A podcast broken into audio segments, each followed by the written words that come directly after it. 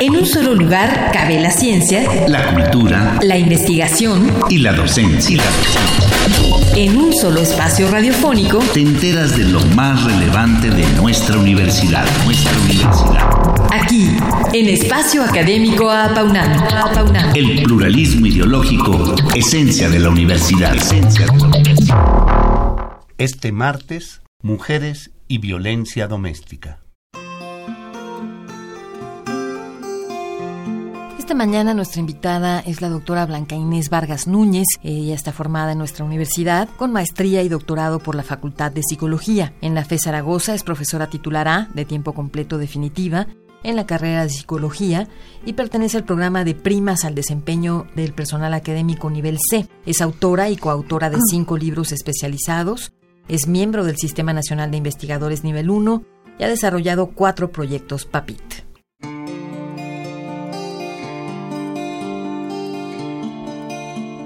Este martes hablaremos, como ya se comentó, de la mujer y la violencia doméstica y la participación que ambos pueden tener en esta violencia, no nada más el hombre o la mujer, sino los dos. Bien, pues bienvenida y gracias por participar en nuestro programa, doctora Vargas Núñez, desde la perspectiva de esta línea de investigación en la que trabaja. ¿Qué es? ¿Cómo definiría la violencia doméstica? El término violencia doméstica yo desde que empecé a estudiar este, esta problemática, prefería utilizarlo porque la mayoría hablaba violencia hacia la mujer, violencia de pareja, violencia de familia, pero yo decía, la violencia doméstica está abarcando todo. Cuando hay una violencia hacia la mujer, afecta también a los hijos. Si hay violencia hacia los hijos, también afecta.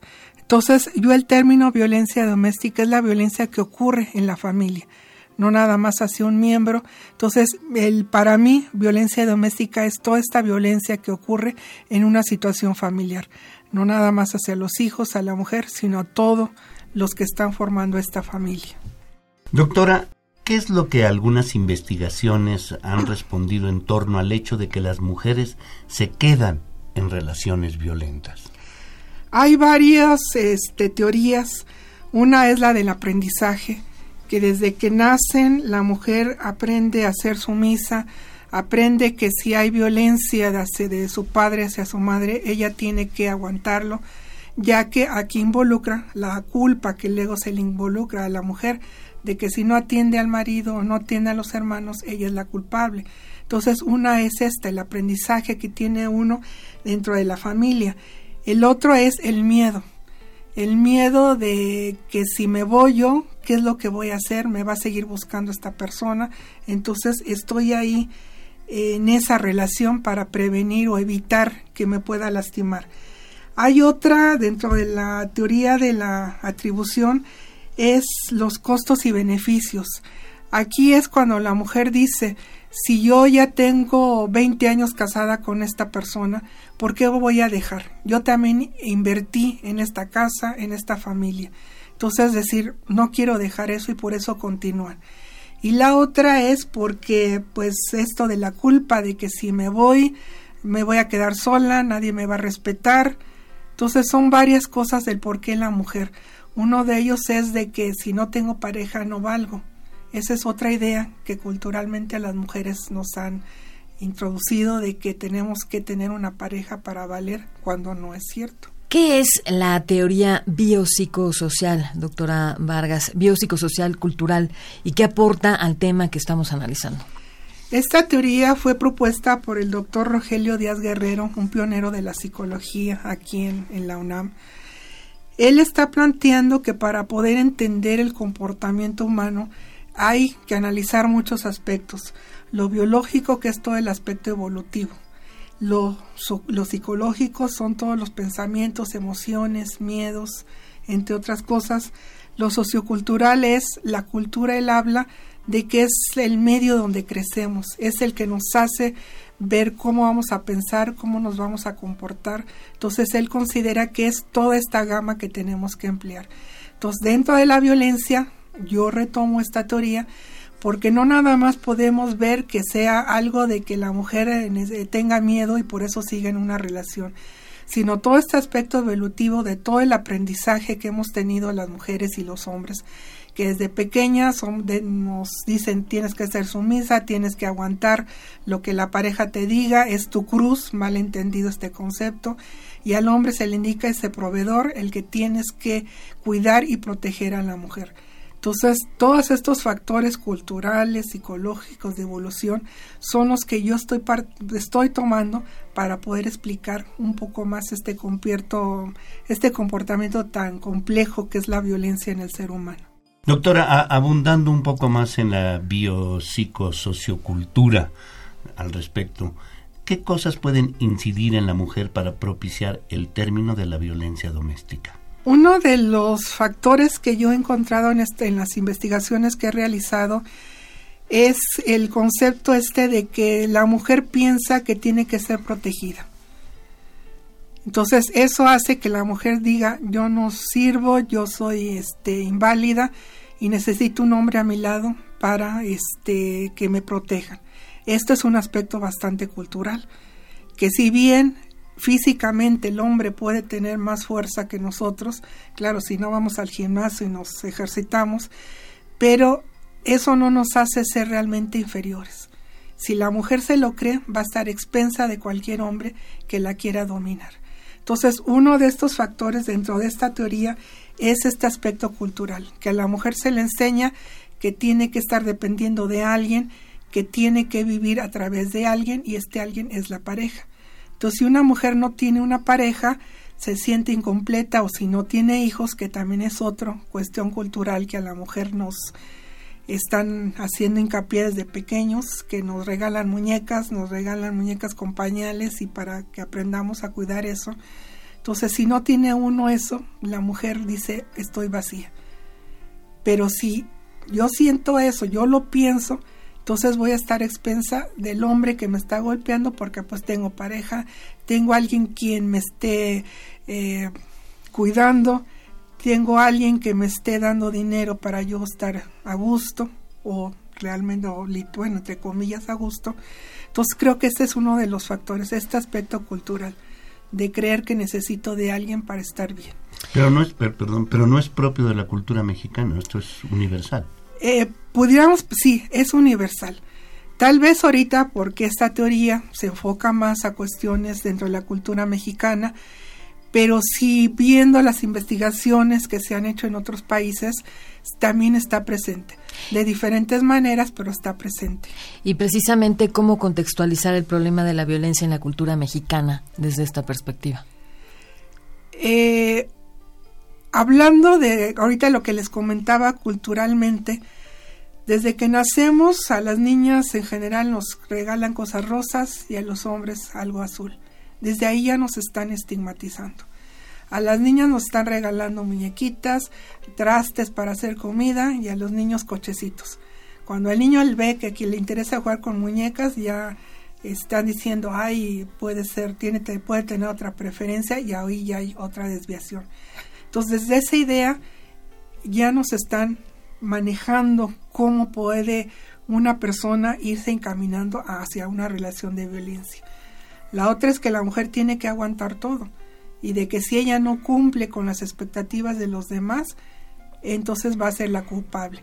De ahí que luego vemos que cuando hay reuniones o en la simple comida de los domingos, la mamá es la que le sirve la comida a todos y al final ella se sienta a comer. Y todos los demás están esperando a que me sirvan y se olvidan de la mamá. Pero yo digo, la mujer se olvida ella misma, de sí misma, eso es lo importante, que la mujer no se olvide de sí misma.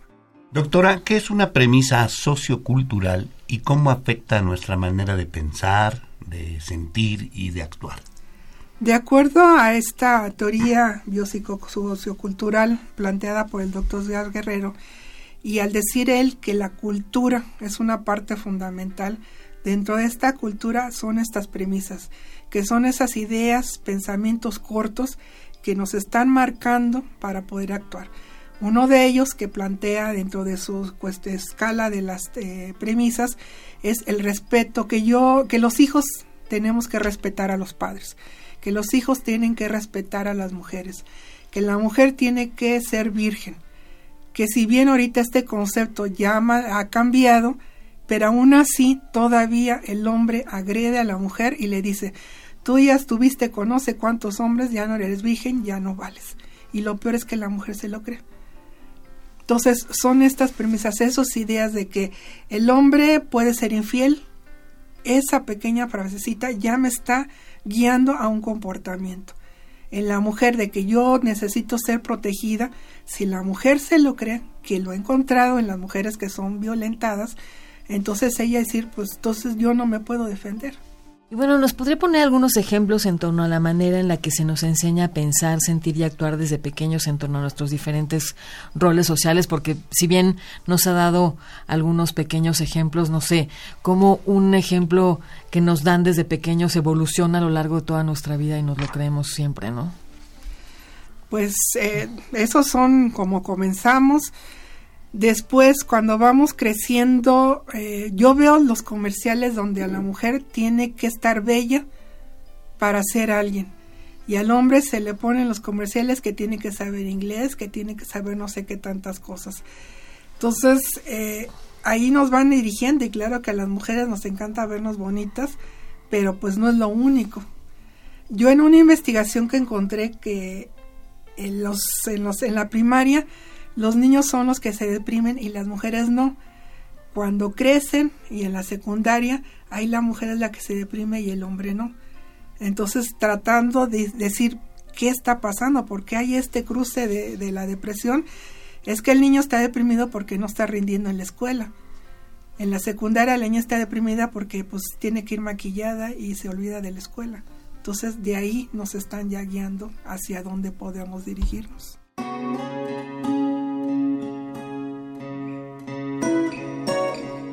Uno de los desafíos a los que me enfrenté cuando empecé yo a decir que también la mujer era violenta es a este grupo de feministas que decían, no, la mujer no es violenta. Y yo les decía, ahí están los datos de mis investigaciones, ellos no mienten.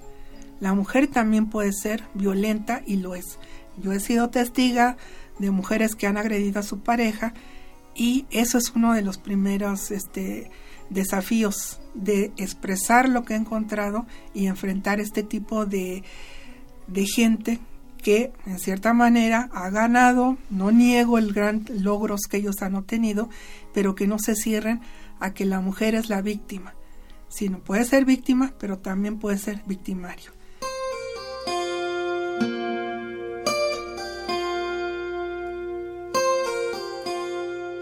Este tema es importante para la UNAM porque ha permitido ver otras variables, otros factores que no se habían contemplado para el estudio de la violencia, que no es nada más el hombre, sino también la mujer. Estos factores culturales que son desde las telenovelas, que ahí toda la gente lo ve y cómo está aprendiendo ahí a ser violenta. Ese es uno de los logros y lo importante para la UNAM el que se tenga este conocimiento más amplio de lo que se puede utilizar en la violencia. Bien, pues hasta aquí nuestro programa de hoy. Muchísimas gracias, doctora Vargas Núñez, por habernos acompañado. Pero los esperamos a todos la próxima semana para continuar hablando de este importante tema acerca del análisis en torno a la relación entre mujeres y violencia en nuestro país. Por lo pronto, gracias por habernos compartido parte de sus hallazgos, doctora Blanca Inés Vargas Núñez. Muchas gracias, doctora. Gracias a ustedes.